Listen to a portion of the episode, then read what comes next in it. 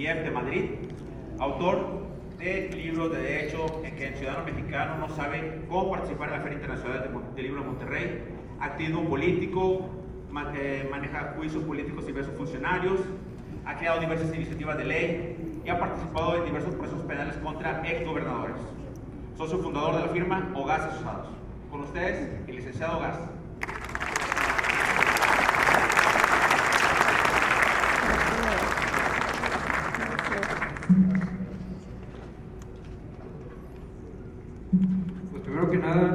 Mucho gusto estar aquí con ustedes. Los que no me conozcan, bueno, pues tengo 32 años, soy abogado. Utilizo mucho las redes sociales como un medio para hablar, para expresar cosas que normalmente serían censuradas en los medios de comunicación tradicionales. Y eh, comparto mucho de las cosas que se han dicho en este foro. Se han dicho cosas muy interesantes sobre la realidad, por ejemplo, de Bolivia o de Argentina, pero creo que debemos hacer conciencia de que hay cosas muy graves sucediendo hoy, aquí, en Nuevo León y en México. Cosas gravísimas que atentan contra nuestro estilo de vida, contra nuestra supervivencia, contra el derecho de los niños. Y todo esto se ha venido dando de una manera, como bien lo llaman, progresiva, pero no progresiva en un sentido de mejorar nuestras vidas, progresiva en un sentido de la metáfora de la rana en el agua hirviendo, de que la gente no se ha ido dado, dando cuenta y han ido pasando cada vez más y más y más, y la gente que lo cuestiona es censurada como alguien radical, como alguien intolerante.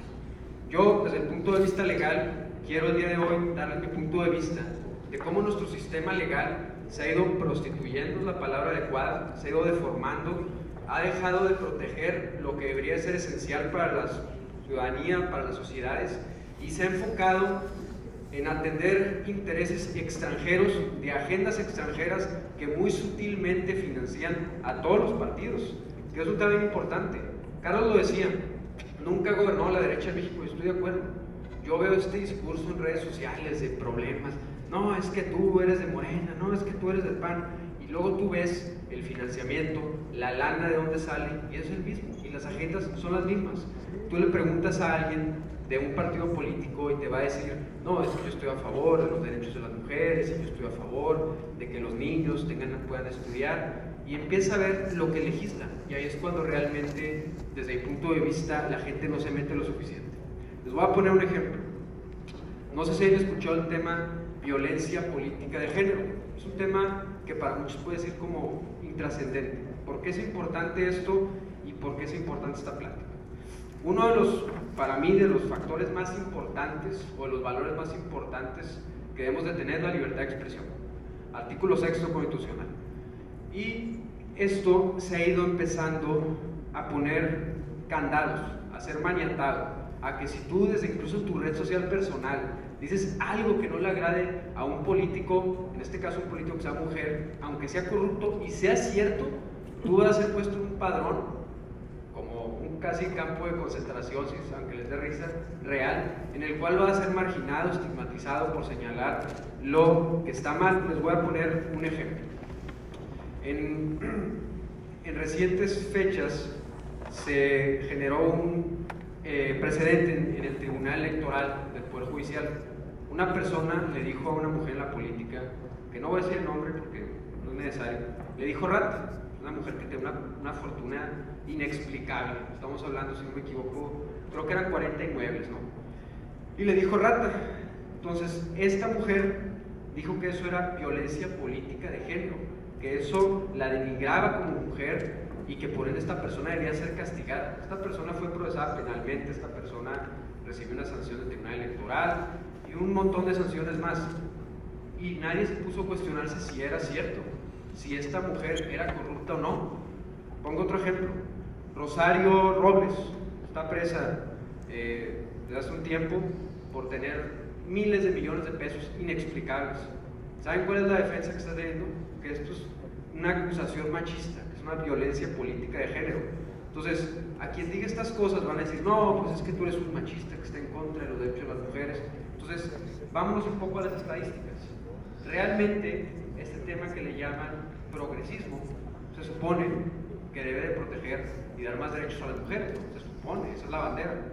Bueno, pues mencionan, por ejemplo, que el tema del el aborto es un tema muy controversial y un tema también muy hablado.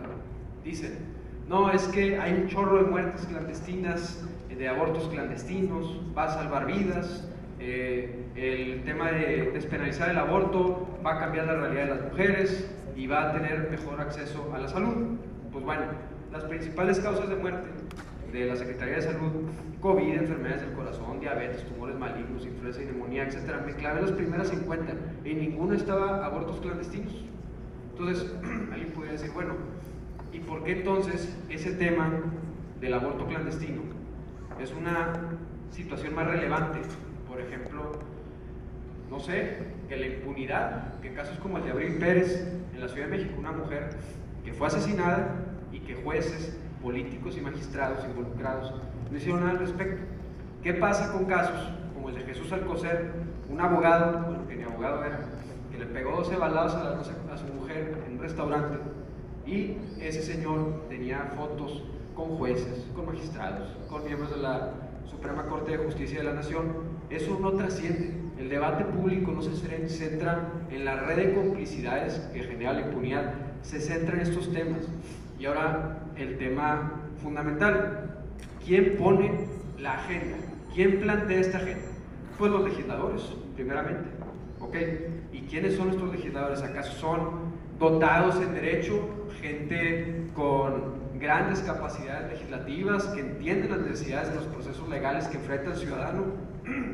Gente que sabe, por ejemplo, si usted va a poner una denuncia, ¿por qué no va a pasar nada? Eso no es prioridad.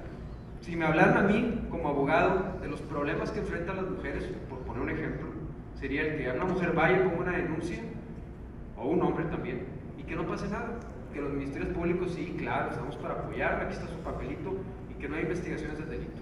Eso no parece ser parte de una agenda que, según esto, promueve eh, los derechos de las mujeres. Yo considero que toda esta agenda es falsa y que además es financiada desde otros países. Les pongo un ejemplo, el señor George Soros ha financiado a partidos como Movimiento Ciudadano, principalmente, un partido que ha tenido un crecimiento notorio en la mayoría del país, que tiene también presencia en partidos como Morena, como el PRI, como el PAN. Este señor eh, es un hecho público, por darles un dato, que financió International Planned Parenthood Federation, al cual entregó 145 mil dólares el año pasado para crear lo que se llama Católicas por el Derecho a Decidir. Entonces, empiecen a ver que nuestros legisladores, por ejemplo, Patricia Mercado, si no me equivoco, la señora senadora, tiene fotos con el señor Soros, eh, plantea todo el tema del aborto como un derecho, y si ustedes analizan las sesiones se basan en estos temas. No se basan en que haya menos impunidad, no se basan en que acabe la corrupción, no se basa en que el ciudadano tenga mejores servicios públicos y nos dividen ¿no? con ideologías que acabamos aceptando. Otro de los derechos que hemos ido perdiendo, aparte de la libertad de expresión, es la autodeterminación. Es un derecho constitucional que los mexicanos y las personas que viven en los estados y municipios puedan reunirse y decir, a ver, yo respeto que a ti en Oaxaca te guste eh, esta situación, a nosotros nos gusta eh, vivir de esta manera. Es un derecho libertario de libertad, un derecho que nos fue quitado hace muy poco. Les pongo un ejemplo. Eh, en este año, la Constitución de Nuevo León establecía el derecho a la vida desde la concepción. Era algo que no sé si ustedes, al igual que yo, lo consideraban normal, natural. Probablemente el derecho humano más elemental que exista. Y la Suprema Corte, a través de un proyecto, una señora ministra, Yasmín Esquivel Moza, estableció que las entidades federativas carecen de competencia para definir el origen de la vida humana, el concepto de persona y la titularidad de derechos humanos, pues ello corresponde en exclusiva a la Constitución General. O sea, Estado, tú no tienes derecho a determinar cuestiones tan elementales como qué es una persona, algo que yo creo que todos tenemos una clara noción de qué es. Entonces, estas agendas empiezan a crear, a financiar y a destruir. Ahora, otro tema que a mí lo personal, siendo un poco eh, regresando a lo mismo, siento yo una gran división en el tema de la mujer. Si algo les puedo decir que yo he hecho en mi carrera profesional es defender mujeres violentadas. Es algo que yo he hecho, yo he enfrentado este tema desde procesos graves, trata de personas, mujeres que han sido obligadas a prostituirse, mujeres que han sobrevivido de milagro a tentativas de feminicidio, y yo no he encontrado como obstáculos principales para que estas mujeres rehagan su vida el uso de la palabra todas. Yo no he encontrado como obstáculo principal el que pudieran o no pudieran abortar.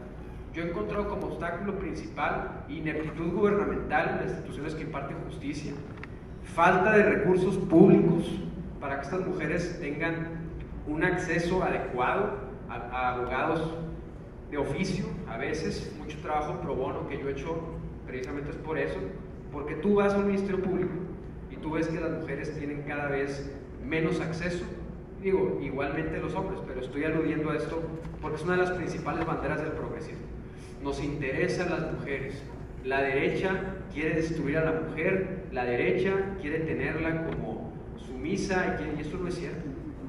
Eso no, es verdad. En los hechos, en la realidad, como no es en mi trabajo, eso no es verdad. En mi trabajo yo he visto cómo se les quita dinero a las fiscalías para investigar los delitos, como el caso de Evan Escobar, muchos de ustedes lo han escuchado, un caso en el cual refleja perfectamente lo que es el progresismo en la impartición de justicia decían que la solución era poner más mujeres en puestos públicos, no era un tema de meritocracia. Entonces se creó la famosa paridad, el tema de la paridad en los representantes. Tiene que haber mitad de mujeres candidatas y mitad de hombres candidatos. ¿Qué importa si las mujeres tienen idea de lo que van a hacer o no tienen idea? Entonces, esto empezó a generar que salieran cosas como la del presidente del PRI, que ha he sido exhibido por tener, digamos, relaciones poco profesionales con diversos representantes de su partido. Entonces estamos perdiendo capacidad en funcionarios públicos, estamos perdiendo representatividad, estamos perdiendo libertad de expresión, estamos perdiendo autonomía. ¿Por qué? Porque se financian campañas para dividirnos y para atender cuestiones que tienen que ver con propaganda y no con los hechos. Y eso es lo que me interesa hablar con ustedes. A nivel de canchas y tanta parafernalia, siento que en Nuevo León hemos sido, eh, por un lado, gente muy trabajadora, que sobresalimos en muchos aspectos, pero muy apáticos, muy apáticos socialmente, muy apáticos en temas políticos. Permitimos que hagan que deshagan, que nos pongan bufones como representantes, que nos quiten derechos humanos básicos. ¿Saben cuál es un derecho humano reconocido en la Constitución? El agua, el acceso a tener agua. Es un derecho humano. Entonces, cuando salga, por ejemplo, la senadora Indira Kempis de Movimiento Ciudadano a decirles que hay grandes avances y que qué bárbaro y que el camino, es decir, todo eso, pues pregúntense cómo estábamos en cuestiones elementales y cómo estamos ahora. A mí seriamente me preocupa cómo se convierte en un villano quien dice la verdad. Porque yo puedo estar de acuerdo o no de acuerdo con una persona, pero siempre respetaré su derecho a decirlo. Y hoy en día las libertades de todos ustedes están más para allá que para acá. ¿En qué me refiero con esto? Porque cada vez hay más candaditos, leyes reglamentarias, palabras clave para desvirtuarlos y para evitar que sea cuestionado. Otro ejemplo redundante, el tema de la misma violencia política de género refiere que incluso si alguien daña el autoestima de una legisladora con un comentario, ya es un violentador. Entonces yo le digo, legisladora, pues usted con su trabajo me parece deplorable, me parece deplorable que no vaya a trabajar, me parece deplorable que no cumpla sus promesas de campaña, con eso podría ser suficiente si ella tuviera la suficiente iniciativa. Son de las cosas que yo considero que han venido deformando nuestro marco jurídico. Siento también que hay una gran apatía de los colegios de abogados.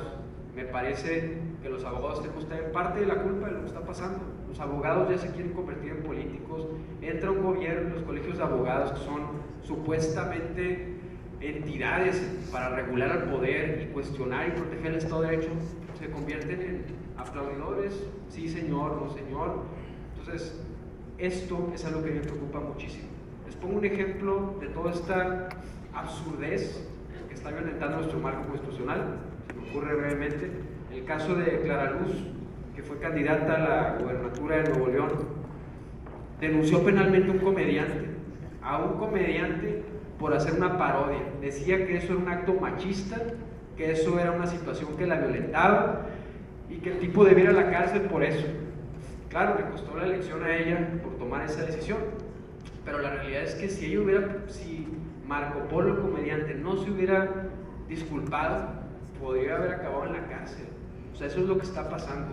Y luego van con esta propaganda, estas mujeres en la política, que en muchos casos llegan por situaciones no de méritos, sino de buenos tratos con los presidentes de los partidos, que en lugar de defender la honradez de las mujeres con dignidad, tienen un doble discurso, en el cual, pues con los acuerdos dentro del partido en el oscuro es una cosa, ahí sí el patriarcado no existe, pero afuera es, casi casi de su nombre es un delincuente. Uno de los preceptos constitucionales que considero que más se ha venido vulnerando es la igualdad. Parece ser que si una mujer reclama igualdad está bien, lo cual yo estoy de acuerdo, pero si un hombre la reclama no está bien. Pongo un ejemplo. Hace poco una legisladora del PRD, cuyo nombre no tiene caso mencionar, tenía un asesor extranjero ahí sentado, pareciendo que le estaba dando indicaciones. Y la opinión pública pues sacó diversos reportajes, legisladores hicieron comentarios al respecto. Y en lugar de atacar la corrupción de empresas extranjeras, teniendo injerencia en debates mexicanos de nuestros recursos naturales, el debate fue, no, es que la están violentando políticamente. ese es el as bajo la manga cuando una mujer en la política se le descubre un acto de corrupción. A mí, en lo personal, no me agrada porque creo que solamente beneficia a las mujeres privilegiadas en puestos de poder, de un poder que nadie de los que está aquí tenemos. Nadie aquí tenemos fuero, nadie aquí tenemos una pluri en el Senado. Entonces, si tú le preguntas a una mujer que agarra 20 camiones o 5 camiones a la semana dices, ¿qué opinas de la violencia política de género? Pues seguramente no le va a representar mucho. Ese es un tema que yo les dejo y paso al siguiente. El famoso tema del aborto, que lo toqué brevemente. ¿Cómo estaba la legislación en Nuevo León? La legislación en Nuevo León establecía que el aborto era legal en casos de violación y en casos de poner en riesgo la vida de la madre. Ahora, realmente cualquier persona, digo cualquier persona porque acuérdense que ya ni siquiera se puede saber si es mujer o es hombre, que es un tema absurdo. Cualquier persona se puede realizar un aborto y eh, cada vez se va avanzando más en la noción de lo que está correcto o incorrecto.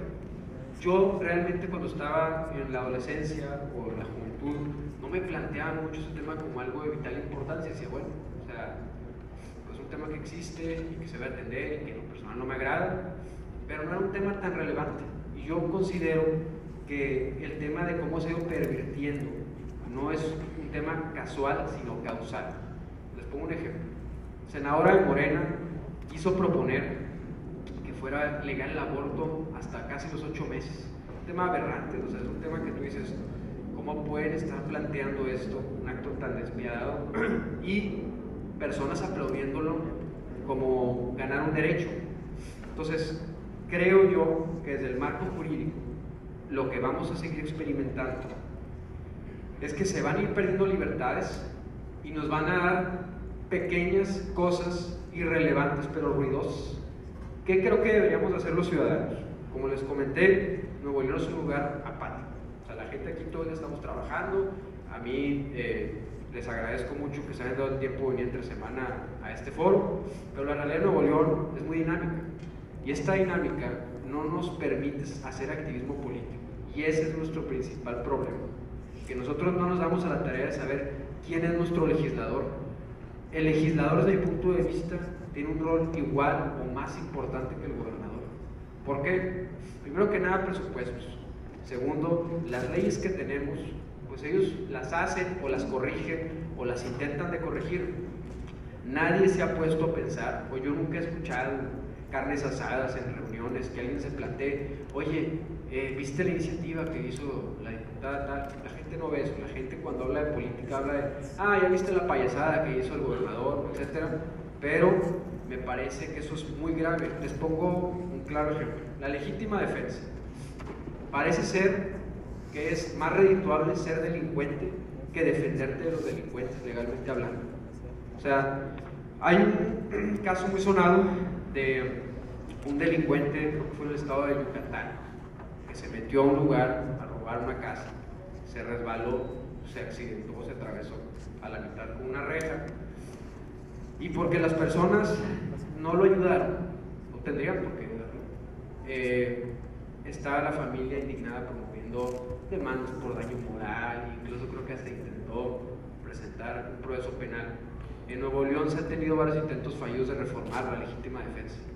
En nuestro país vecino, Estados Unidos, es un tema diferente desde el punto de vista del tema de las armas a la legítima defensa. Pero es algo muy simple. Tú te en mi propiedad, yo puedo defenderme, porque tú no tendrías por qué estar en mi propiedad.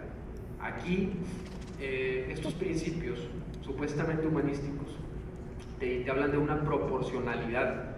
O sea que si el delincuente entra con, una, con un cuchillo a mi casa y yo saco una pistola y le disparo, me estoy excediendo la legítima defensa. Y son esas aberraciones que a uno le dan rabia, que dice, no puede ser posible. Y luego te fijas, a ver, pero ¿quién hizo esto? La diputada, ah, era de acá de multimedios antes de entrar. Entonces, te pones a pensar y a repensar y vemos la apatía. Yo digo, estamos muy cerca de un colapso nunca antes visto en nuestro sistema jurídico. Y esto no es una voz alarmista, yo no me considero un tipo alarmista, me considero tipo que trata de ser centrado. Creo que el Congreso cada vez está peor y creo que no ponemos la atención suficiente a las leyes. La última vez que yo recuerdo que una gran movilización para exigirle a los legisladores que rindieran cuentas fue por ahí de diciembre del año 2017, lo recuerdo porque estuve ahí. Después en enero comenzaron otro tipo de protestas que generaron desmanes en el Palacio Catera, etc. Pero yo nunca he visto a los legisladores tan aterrados. Yo nunca he visto a los legisladores eh, tan interesados en tener aprobación legítima. Es gente en su mayoría que no tiene ningún talento, gente que no tiene vocación de servicio, gente que si no estuviera ahí viviendo de nuestros impuestos no tendría ese estilo de vida y gente que además ahora quiere ser influencer. Tú a las redes sociales de ellos y sale, ejemplo, eh, un candidato, uno del PAN, no decir nombres, haciendo carne asada y qué outfit se ve mejor, este o el otro. La verdad era para que nos pusiéramos en la macroplaza a darles el latigazo, pero somos un país democrático, entonces tenemos que manejarlo de otra manera. Pero, pero sí me da eh, mucha indignación que estos tipos sean tan sinvergüenzas de eh, disfrutar públicamente, vivir nuestros impuestos y de mantenernos en, una atrofia. Con los recursos que Nuevo León tiene, creo que sin problemas podríamos tener otro nivel de vida. Yo creo que con los recursos que Nuevo León tiene, podríamos tener una mejor impartición de justicia. No puede ser posible que una mujer se muera y que digan que se cayó una cisterna y que eso fue hace tres meses y ahí se va a quedar. O sea, este tipo de cosas tienen que empezar a cambiar pero el cambio no va a venir de la clase política, no va a venir de un Mesías ni de un Salvador con las mejores intenciones, no, va a venir de la conciencia de los ciudadanos que ya sabes que le voy a dedicar el mismo tiempo que le dedico a mi corte de pelo, el mismo tiempo que le dedico a mi hobby o a comprar unas cervezas, a escribirle al legislador, oye, ¿qué estás haciendo con las iniciativas que presentaste en campaña o cuáles son, verdad? Yo en lo personal he ido varias veces con la eh, diputada de mi distrito, eh, como lo mencionó Carlos, hemos conseguido yo y un compañero que se llama José Daniel Borrego, que algunos de ustedes conocerán, que varias iniciativas sean legisladas, pero si nadie toca la puerta del legislador, esto no va a pasar. Hay muchas cosas por hacer. El tema, creo yo, de las leyes es que la gente lo ve como algo tedioso, aburrido, pero no entiende realmente lo relevante que son para su cotidianidad. El tema del agua, digo, siendo un poco redundante, eh, la, gente no sabe que puede presentar un amparo para que le regrese el suministro del agua, es un derecho humano. La gente no sabe que si un ministerio público no te atiende, no hace actos de investigación, puedes ir directamente con un juez de control y obligarlo a que lo quite. La gente no sabe estas cosas. Mi propósito ha sido tratar de explicar a las personas la, la, importancia de esto, la importancia de no ser divididos y la importancia de mantener los objetivos. A lo mejor por lo que les estoy diciendo, pueden llegar a pensar que yo el discurso es como antiderechos de mujeres, lo cual es totalmente falso. Yo en hecho les puedo enseñar cientos de casos pro bono de mujeres que han sido pues, prácticamente asesinadas y que hemos logrado sentencias de 20, de 25, de 30 años para gente, verdaderos delincuentes. Pero el problema es que los verdaderos delincuentes están allá afuera y las leyes son creadas para tratar como bestias horribles a quienes digan cosas que no son agradables. Estas leyes, les pongo dos ejemplos. Hay un maestro, había un maestro del Tecnológico de Monterrey, Felipe Montes, que en el 2017 eh, una página derivada del movimiento MeToo, les doy contexto breve, es un movimiento que se creó por un eh, tipo que se llama Harvey Weinstein, que acosaba actrices, un tipo muy poderoso, y, y se buscaba eh, que más personas hablaran. Perfecto. Pero esto generó que ya no se necesitara probar lo que estabas diciendo. Y eso me parece de lo más delicado del mundo. Que yo te puedo acusar a ti y tú vas a ser estigmatizado aunque no tenga ninguna prueba, se me tiene que creer. Oíme, a ver, este, o sea, ¿de qué estamos hablando? ¿Cómo puede, ¿Cómo puede ser que hemos llegado a este punto? Este señor Felipe Montes, que había sido maestro 30 años en el TEC, había tenido este, una relación con una mujer que no era su alumna, que era del mismo gremio que él, escritora, etc. Creó una página falsa, denuncia tech, tal, sin nombre, sin nada. Y dijo, no, pues es que este señor es un pedófilo que acosa alumnas. ¿Cómo? No puede ser. Lo empezaron a replicar colectivos feministas. Pues resulta que realmente no había ni siquiera una denuncia, no había elementos probatorios, no había nada. Pero el TEC de Monterrey, pues era el mes del arcoíris y mucha presión. Entonces, ¿no sabes qué, señor? Pues, este, usted queda despedido, este, sin liquidación, sus derechos laborales no sirven, este, y además atacado en medios de comunicación por personajes como Estefanía Veloz, de Movimiento Ciudadano, que promueve abiertamente el tema del aborto, que promueve abiertamente la famosa violencia política de género, que promueve abiertamente la terminología de todo este tema, todes. Cuando alguien dice, ay, es que, ¿por qué te clavas en hablar de, esto de todo, de, los trans? ¿A ti qué te afecta? Hay que ser objetivos. A mí no me afecta nada, es una persona liberal, lo que una persona desea hacer consigo mismo. O sea, lo que una persona haga consigo mismo, pues a cierto punto no lo puedo controlar y no me interesa. Pero cuando tus acciones ya alteran lo que se llama el orden público, sí me interesa. Porque hay dos cosas para el derecho muy importantes el interés social y el orden público. Y cuando estas dos cosas se pierden, perdemos lo que se llama una democracia y nos volvemos un Estado totalitario. ¿Qué es un Estado totalitario? Pregúntenle a lugares como Corea del Norte, eh, Cuba, que hoy ya se quiere decir que es lo contrario. Les un ejemplo muy claro qué es importante ese tema de definir qué es una mujer y qué es un hombre. Hace poco surgió en el cine, Cinemex, una controversia. Un hombre, de punto de vista, con genitales masculinos, con, eh, no sé si trae una peluca o no, pero decidió ingresar a un baño de mujeres y había niñas y había pues, pues otras mujeres que se obviamente eh, pues lo invitaron a salir de ese baño. Pues la persona sale, sube un tweet diciendo que eh, homofobia, transfobia y etcétera, y nadie se pone a pensar en las niñas que estaban ahí. Nadie se pone a pensar en esto que la Suprema Corte de Justicia dice todos los días, interés superior del menor.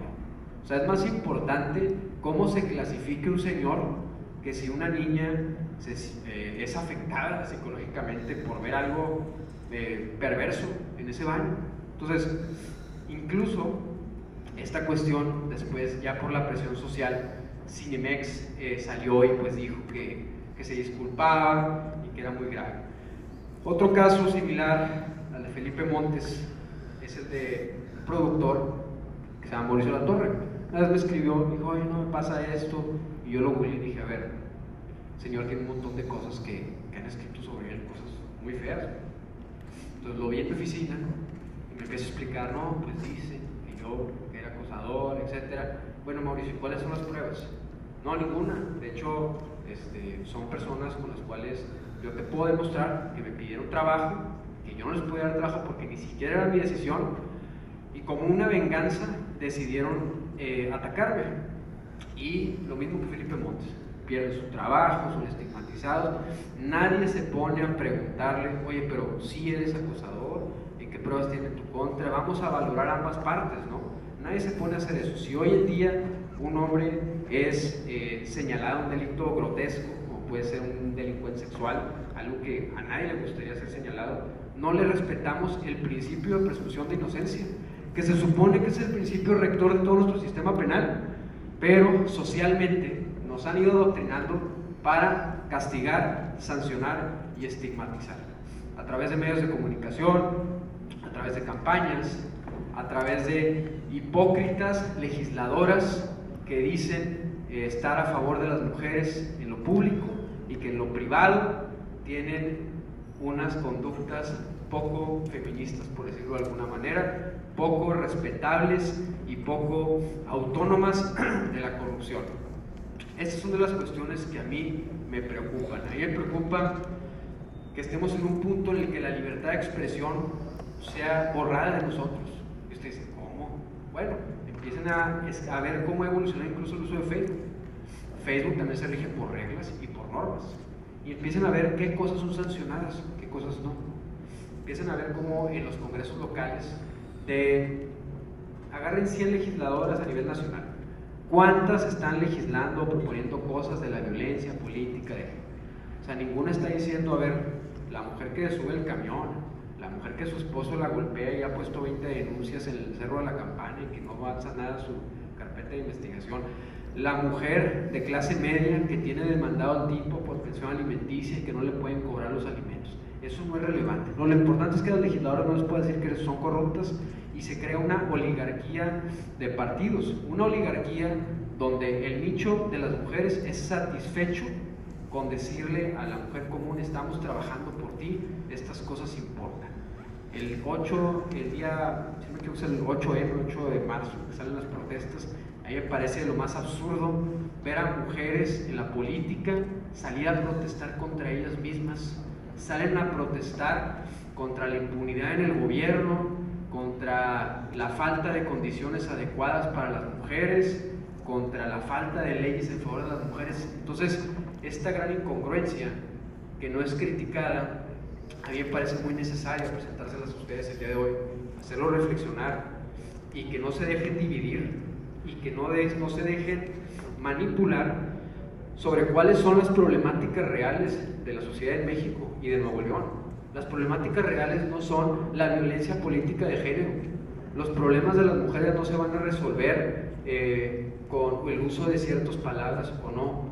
No, los problemas reales están ahí afuera, los verdaderos problemas no se entienden, los verdaderos problemas son mediatizados y a mí me parece que el tema del aborto, que ha sido lo que ha hecho eco en este foro, es algo que me parece la mayor aberración jurídica que se ha cometido en lo que yo tengo de vida.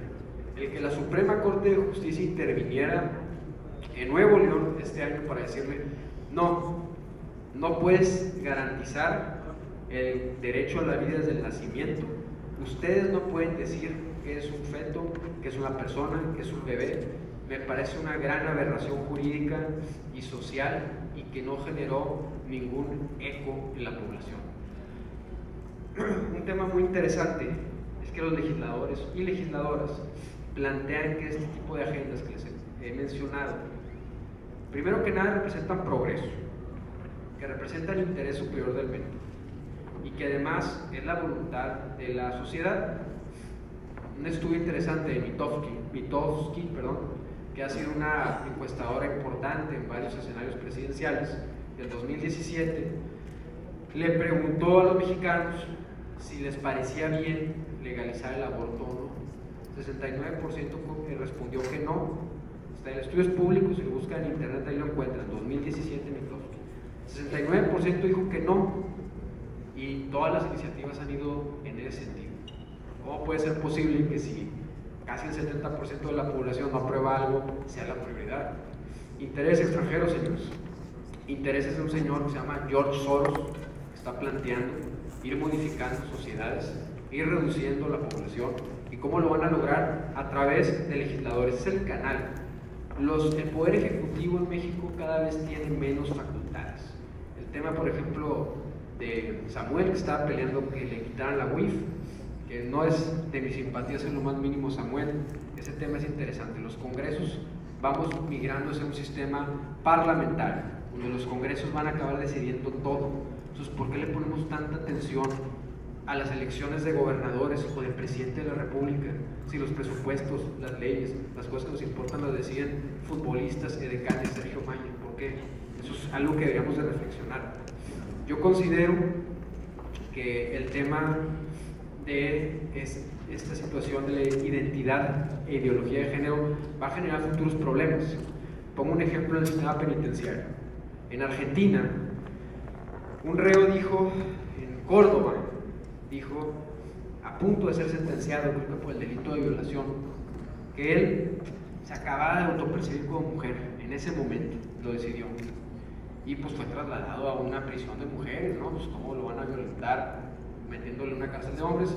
Pues bueno, en la cárcel de mujeres violó a varias mujeres, embarazó a varias, y esto es algo que personajes como Olga Sánchez Cordero, como Arturo Saldívar, presidente de la Suprema Corte de Justicia en México, promueven y se sienten orgullosos. Ellos piensan que es un avance. Si ustedes se meten hoy en las redes del ministro Saldívar, él dice que es un avance ese tipo de cosas.